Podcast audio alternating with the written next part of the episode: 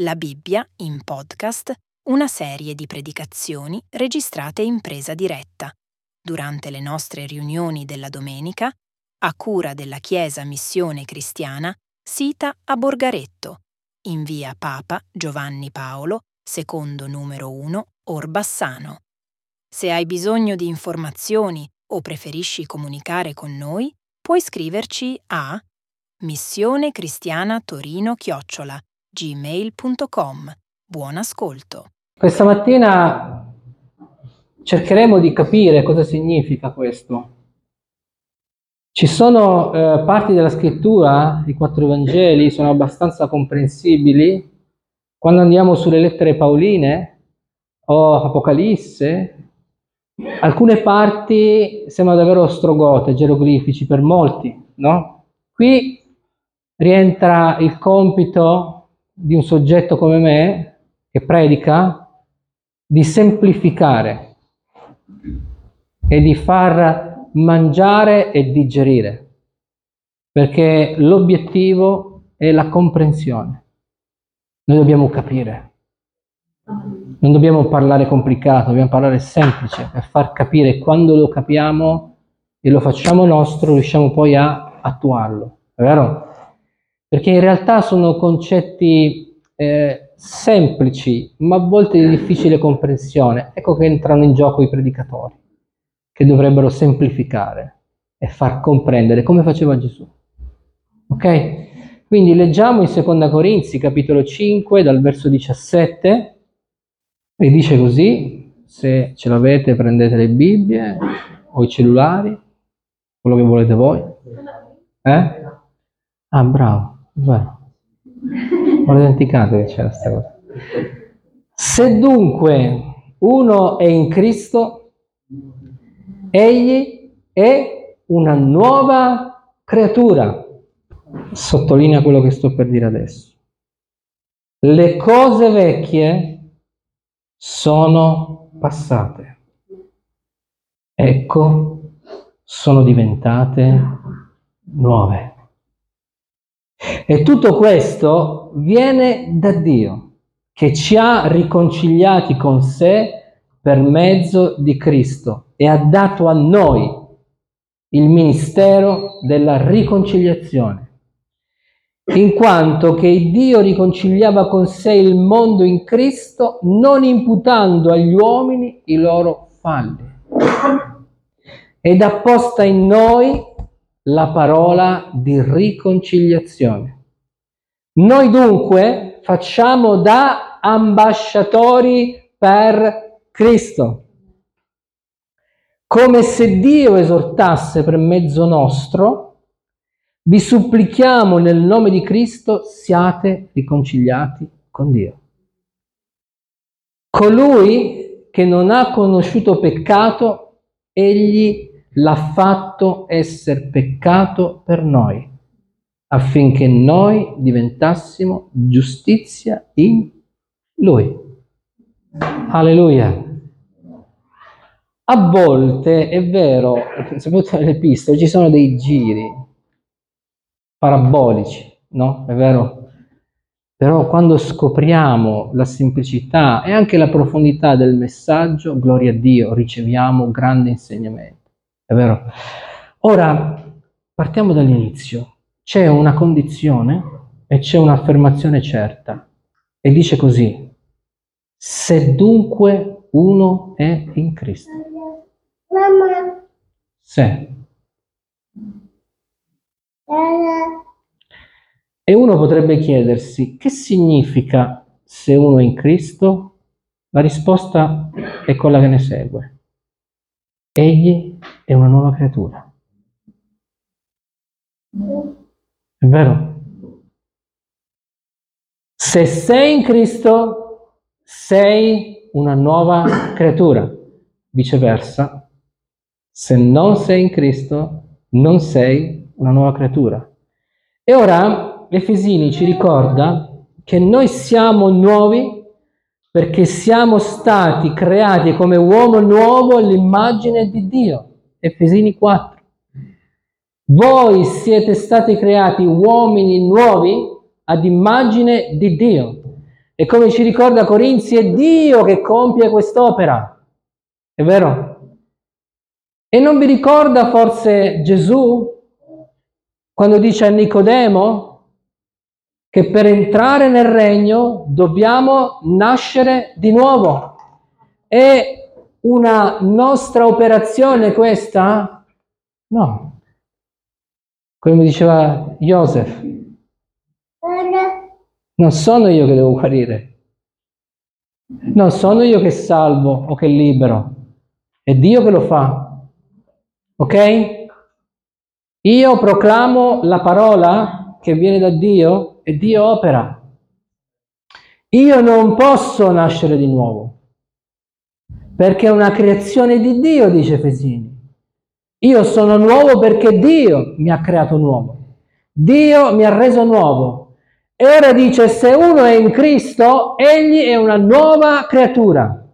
E sempre in Efesini 4 ci dice che questa creatura è rinnovata e si vede che è rinnovata perché non si comporta più come si comporta il mondo. Non ha cattive parole, non è bugiardo, è diverso, è una luce, è strano, è inconsueto, perché tu non sei come tutti gli altri. Tony, è vero? Tu sei un parrucchiere anomalo, Magari lo chiameranno il parrucchiere che parla di Gesù. Io quando entravo in fabbrica mi chiamavano padre Ralfo quando avevo vent'anni, perché in mezzo a 200 operai parlavo di Gesù.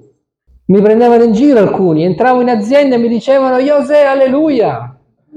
E io, alleluia, gloria a Dio i figli, i figli, di quella donna con cui poi hai finito la relazione mi chiamavano il prete. Il prete, casa. Pedro, pare Ralph. Però posso dirvi una cosa? Quando io andavo in bagno, alcuni operai venivano in bagno e mi dicevano, Jose, ti posso chiedere una cosa? Certo, dimmi. Ma tu come vedi questa cosa? Mi facevano domande di Dio volevano sapere di Dio nel bagno, nascosti dagli altri. Se uno è in Cristo è una nuova creatura ed è una creatura diversa, diversa da ciò che si vede. Perché noi diciamo speciale, il mondo dice strana, ma questa creatura, questo nuovo uomo fa la differenza in questa società. Ora, questa parte successiva è importante per noi cristiani, perché io sono stanco di vedere e di sentire cristiani che sono schiavi del proprio passato.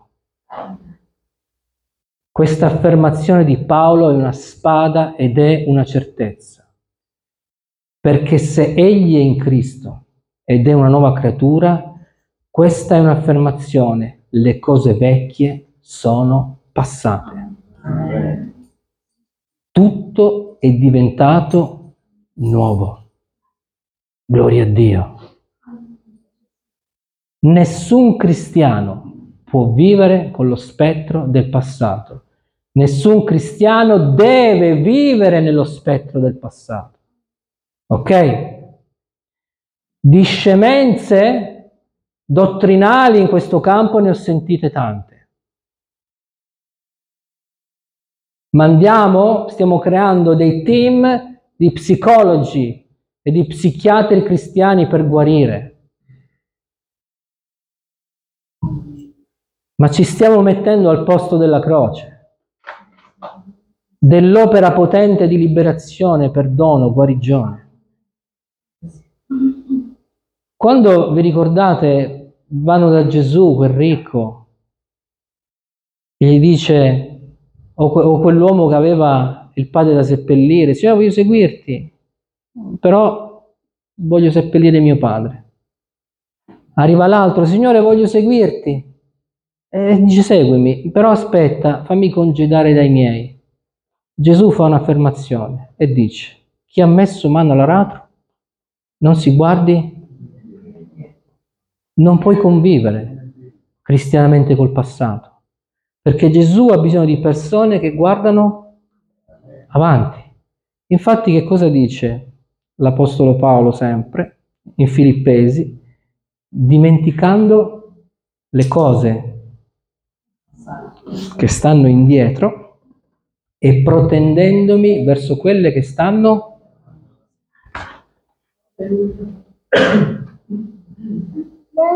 questa è l'opera potente della croce.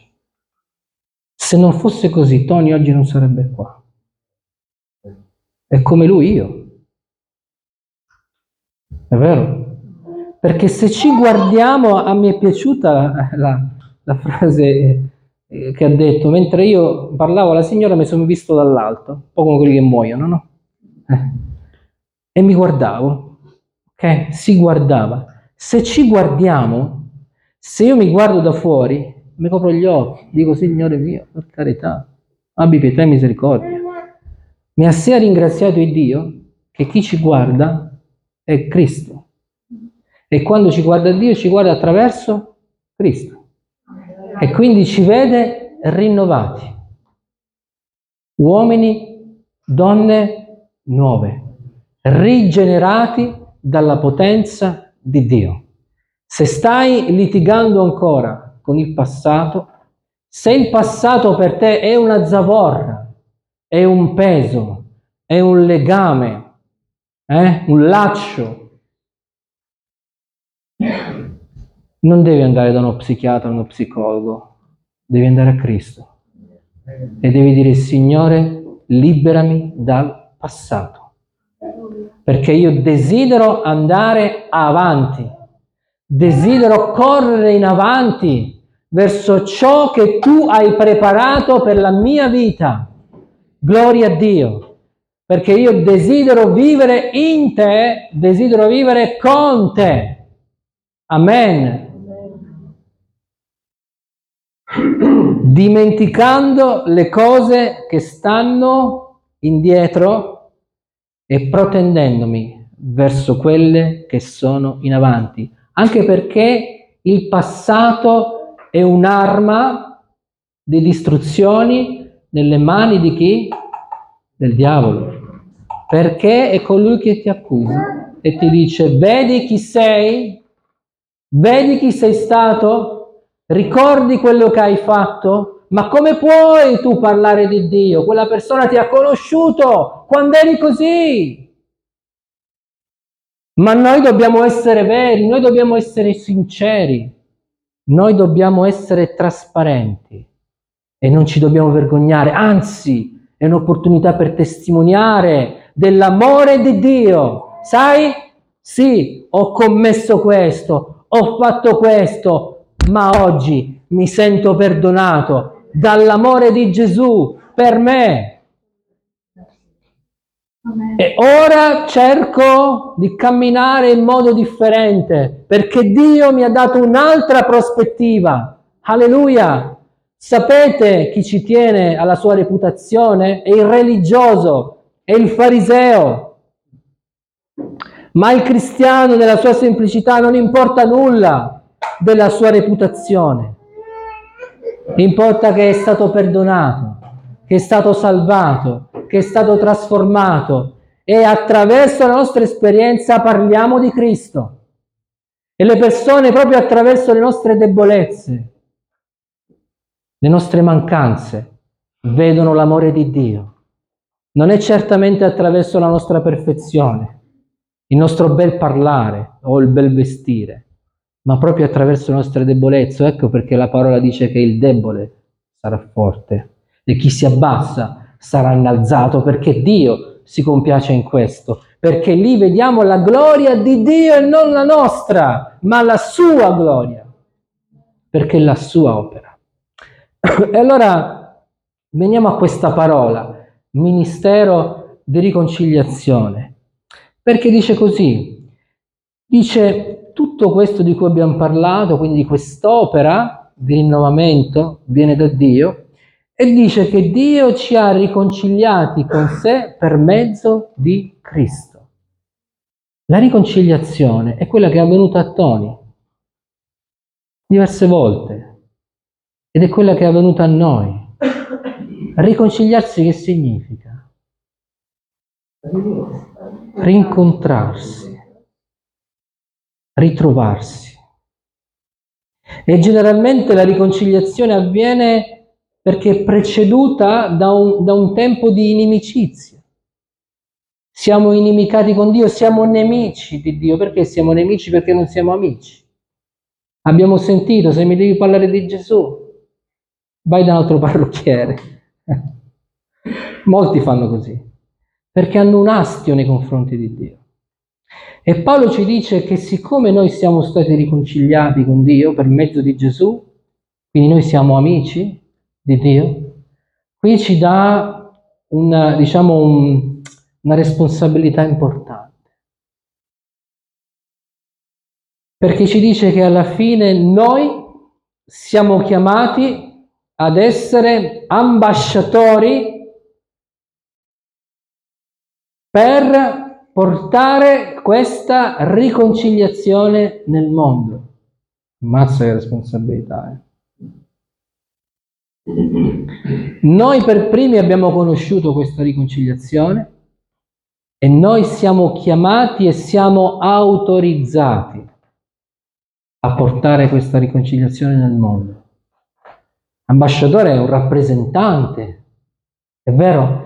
E spesso, sai, l'ambasciatore va in territorio straniero a lavorare. E tu forse non vivi come cristiano in un territorio straniero, è vero? Ma tu sei ambasciatore di Cristo, di Dio, per portare questa riconciliazione, per portare le persone, no? A Dio, a riconciliarsi con Dio, a ripristinare la loro relazione con Dio. Che meraviglia, è vero? È una responsabilità, ma è anche, permettetemi di dire, un onore. E sapete, in questo compito non sono chiamato soltanto io, ma sei chiamato anche tu, perché qui Paolo non fa differenza. Dice che tutti abbiamo questo ministero di riconciliazione. Vero, l'abbiamo letto. Egli ha posto in noi la parola di riconciliazione. Dunque noi facciamo da ambasciatori per Cristo. È vero? Quindi dice, è come se Dio esortasse per mezzo nostro. L'hai capita questa? Mi segui? Ti stai addormentando? No. È come se Dio per mezzo di noi esortasse. Allora dice, vi supplichiamo nel nome, di Cristo siate riconciliati con Dio, cioè Dio attraverso di te, no? Va cercando le persone per poter essere riconciliate con Lui. È una meraviglia. Però questo possiamo farlo e possiamo attuarlo quando? Quando noi stessi ci sentiamo riconciliati quando noi stessi ci sentiamo in questa relazione, in questa comunione, in questa amicizia con il Padre. E allora con convinzione e con autorità riusciamo a predicare questo messaggio, questo messaggio di riconciliazione che è sostanzialmente la croce, che spacca, squarcia quella cortina e ci dà accesso a Dio quel Dio che non si ricorda più dei nostri falli, dei nostri peccati. Gloria a Dio. E ci ama di un amore immenso, incalcolabile. È vero? E mentre meditavo questa parola, pensavo proprio questo, che chi convive con il passato non si sente riconciliato ma ha in sé quel sentimento di colpevolezza, di autogiudizio e di autocondanna e non riesce a vivere appieno questo rapporto con Dio, costantemente accusato. Quando la parola su questo ci incoraggia e ti dice chi sono i tuoi accusatori, chi ti accuserà? Chi ti può separare dall'amore di Dio. Eppure noi crediamo più al nostro passato, allo spirito diabolico che ci accusa, che alla parola che ci attesta che siamo liberati dal nostro passato, dai nostri errori, dalle nostre mancanze, dai nostri falli e siamo stati riuniti al Padre per mezzo di Cristo. Amen? Mi segui? Purtroppo, purtroppo in mezzo ai credenti, in mezzo ai cristiani, tanti stanno lottando con il proprio passato, con gli scheletri che sono negli armadi. Che facciamo? Che vogliamo fare? Vogliamo continuare così? Vuoi continuare a spendere le tue risorse, le tue energie per combattere contro il passato oppure vuoi utilizzare queste risorse, queste energie per andare avanti e fare la volontà di Dio nella tua vita, per Dio e per te? Che cosa vuoi fare? È una questione di scelta. Sei tu che devi scegliere. Ricorda che Dio non ti impone, Dio ti dà libero arbitrio e tu devi scegliere. Ed è molto importante, è veramente essenziale la scelta che tu fai, come è stato detto in testimonianza. Io l'ho sempre predicato. Ci sono due parole piccolissime che fanno un'enorme differenza nella tua vita e sono il sì e sono il no. Queste due parole, quando vieni posto davanti a una scelta, possono fare una grande differenza un'enorme differenza, due paroline. E allora vedete che in questo caso se uno è in Cristo ed è in comunione con lo Spirito di Dio, dice il Signore, diceva in Isaia, tu mi sei dietro l'orecchio e mi dici va a destra e io vado a destra, va a sinistra e io vado a sinistra. Gloria a Dio. Sembra una cosa da poco, fratelli miei cari, e invece è molto importante. Non so se ci avete fatto caso o avete fatto questa esperienza. A volte siete in macchina e prendere una strada anziché un'altra ha fatto la differenza tra la vita e la morte. Perché in quel momento qualcosa vi ha detto no, non prendere quella strada, prendi quell'altra. È vero? Io mi trovavo a rientrare dalla tangenziale e all'altezza del, del sito interporto, quando entri, esci, c'è un curvone quasi a 360 gradi, a senso unico.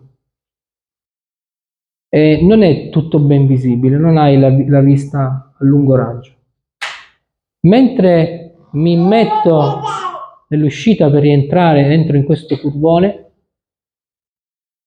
la voce di Dio mi dice togli il piede dall'acceleratore, entrerò in salita sul curvone. Tolgo il piede dall'acceleratore e a pochi metri davanti a me c'era un tir che stava percorrendo contromano verso di me e io ho avuto tutto il tempo di mettermi di lato, suonare e fare i fari. Gloria a Dio. E Dio vuole far parte della tua vita. Dio vuole essere parte integrante della tua vita e della mia vita. Dicevamo stamattina con mia moglie mentre venivamo qua che non siamo bravi noi, non siamo buoni noi, non siamo giusti noi. La differenza nella nostra vita l'ha fatta l'ubbidienza. Cercare per quanto possibile di ascoltare quale è la volontà di Dio per la nostra vita. E questo ha fatto la differenza nella nostra vita, nella nostra famiglia, nella Chiesa, perché semplicemente c'è stata ubbidienza in quello che Dio ha chiesto. Ieri sera parlavamo proprio con Cipria del fatto che mh, con lui ci ritroviamo con caratterialmente, siamo orsi tutti e due, degli orsi eh, che vogliono stare, diciamo, isolati. però per motivi di chiamata mi trovo a confrontarmi costantemente con le persone, ma credetemi, chi mi, chi mi conosce bene sa che io non sono così. Sono molto chiuso, molto introverso. E con Cipria dicevamo proprio questo, che Dio la maggior parte delle volte ti chiede di fare cose che non vuoi fare. Ti chiede di andare in posti dove tu non vuoi andare. Perché questo? Perché così non ci sarà del tuo. Perché se a te piace una cosa, se vuoi andare, cominci a dire ok, allora, pronti. Ma quando tu lì non ci vuoi andare, quello non lo vuoi fare, sei così. Sa, mo vediamo, che devo fare? È vero? È vero che è così? E quindi tu ti metti di lato. E dici, Signore, mo il problema è tuo, non è più mio. Perché io qua non è cosa. È vero? Ed ecco che lì Dio opera. E tu, tu sei il primo che rimane a bocca aperta nel vedere quello che Dio fa. E dici, gloria a Dio, Signore, quanto sono stato stupido. Che meraviglia. Gloria sia resa a Dio per questo. Questo che ti rimanga impresso, fratello mio, sorella mia. Spesso il Signore ti porta dove non vuoi. E voglio dirti un'altra cosa, ci tengo a dirlo questa mattina. Molto spesso Dio anche ci fa vivere situazioni che noi non vorremmo vivere. Noi vorremmo che passassero oltre, come Gesù diceva del calice. Ma Dio ha deciso che noi dobbiamo vivere e passare determinate situazioni. Perché riflettavamo sempre ieri sera, vedete, io prendo le esperienze della vita, perché questo è predicare, predicare anche quello che vivi. che se uno non sbaglia, non impara. Se uno non viene ripreso, non viene bacchettato, non impara. Non ha anche quel timore di dire, oh, la prossima volta faccio attenzione perché sono veramente qua, eh? È vero? Così è la vita. Dio permette che ci accadano determinate situazioni anche negative difficili, quasi impossibili, perché noi facciamo esperienza e l'esperienza permette alla nostra fede di crescere. E permettetemi di dire questo per esperienza, ci attacchiamo sempre di più a Dio, perché comprendiamo con il tempo quello che dissero i discepoli a Gesù, a chi ce ne andremo? Tu solo hai parole di vita. Signore, io voglio stare attaccato a te. Voglio stare abbracciato a te, non mi voglio staccare da te, perché so che la tempesta ci sarà. Però la prima volta mi sono spaventato. La prima volta ho detto, maestro, ma tu non ti curi di noi? Facciamo. Eh, oh, stai dormendo, ti sembra il momento questo. Dice qua, andiamo tutti a fondo, la prima volta. La seconda volta lasciatemi immaginare. Dice fratelli, ma l'altra volta stava dormendo, ma poi si è svegliato, ci ha detto di stare tranquilli. Svegliamolo un attimino. No, la terza volta c'è la tempesta e tu dici non c'è problema, perché il maestro è con noi. Capite che sto dicendo? Queste sono le esperienze della vita. Ecco perché Dio permette, acconsente al Giobbe di essere provato. Per questo perché alla fine, quando finirà questa corsa, tu sarai stato edificato come Dio aveva stabilito. Tu sarai stato formato da quel vasaio che ha plasmato l'argilla e lo ha fatto secondo la forma che aveva definito per te. Gloria a Dio.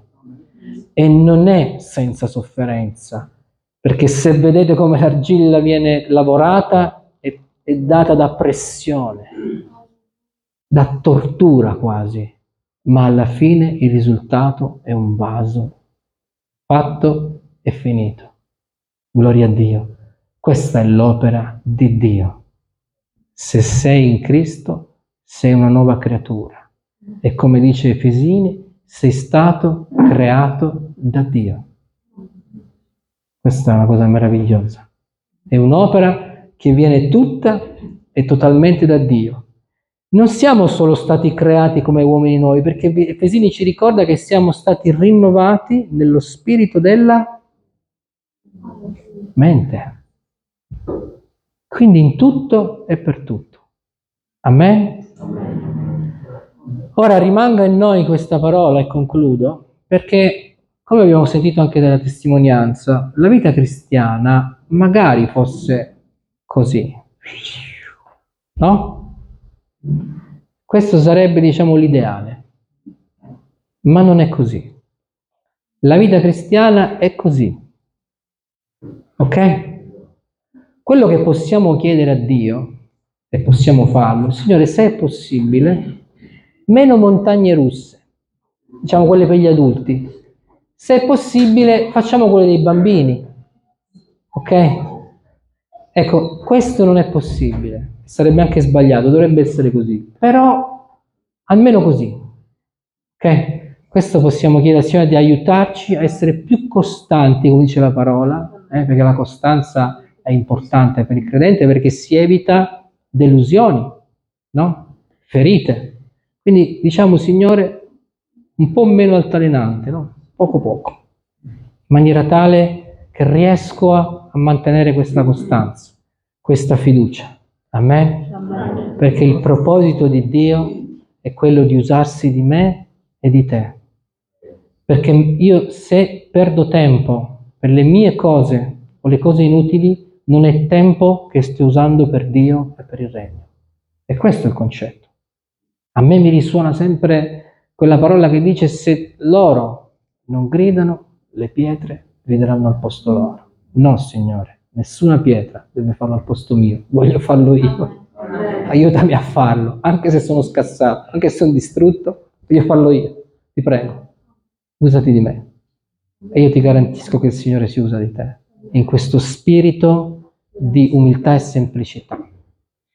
Dicevamo con mia moglie, ricordando Davide, che quando eh, Dio eh, parla del fatto che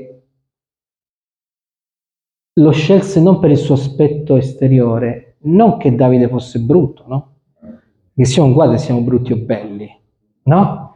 È perché nell'immaginario comune non era pronto, non era un uomo statuario, non una figura imponente, secondo gli occhi degli uomini, ma Dio vedeva quello che Davide aveva nel suo cuore. Aveva un cuore in semplicità e in ubbidienza nonostante la sua debolezza. Ed ecco che Dio si compiace e opera. È vero? Quindi oggi, in questo momento, fai un reset. Questa parola per te deve essere un trampolino, resetta, perché hai capito che Dio non guarda alle cose vecchie, ma guarda ad oggi e a quello che da oggi in poi puoi fare. E quindi con spirito di umiltà diciamo Signore grazie per il tuo amore. E io voglio continuare in questo cammino di rinnovamento e lavorare insieme a te e per te, insieme alla fratellanza, Signore, per poter raccogliere frutto. Gloria a Dio. Diceva qualcuno che il frutto è molto semplice. Qual è il frutto? La salvezza delle anime perché ci è stato dato il ministero e l'ambasciata della riconciliazione, conquistare anime per Dio e portarle a Lui attraverso riappacificamento. E nel ringraziarti per aver ascoltato le nostre registrazioni, ti ricordiamo che se hai bisogno di informazioni o preferisci comunicare con noi, puoi scriverci a missionecristianatorino gmail.com. Grazie. Dio ti benedica.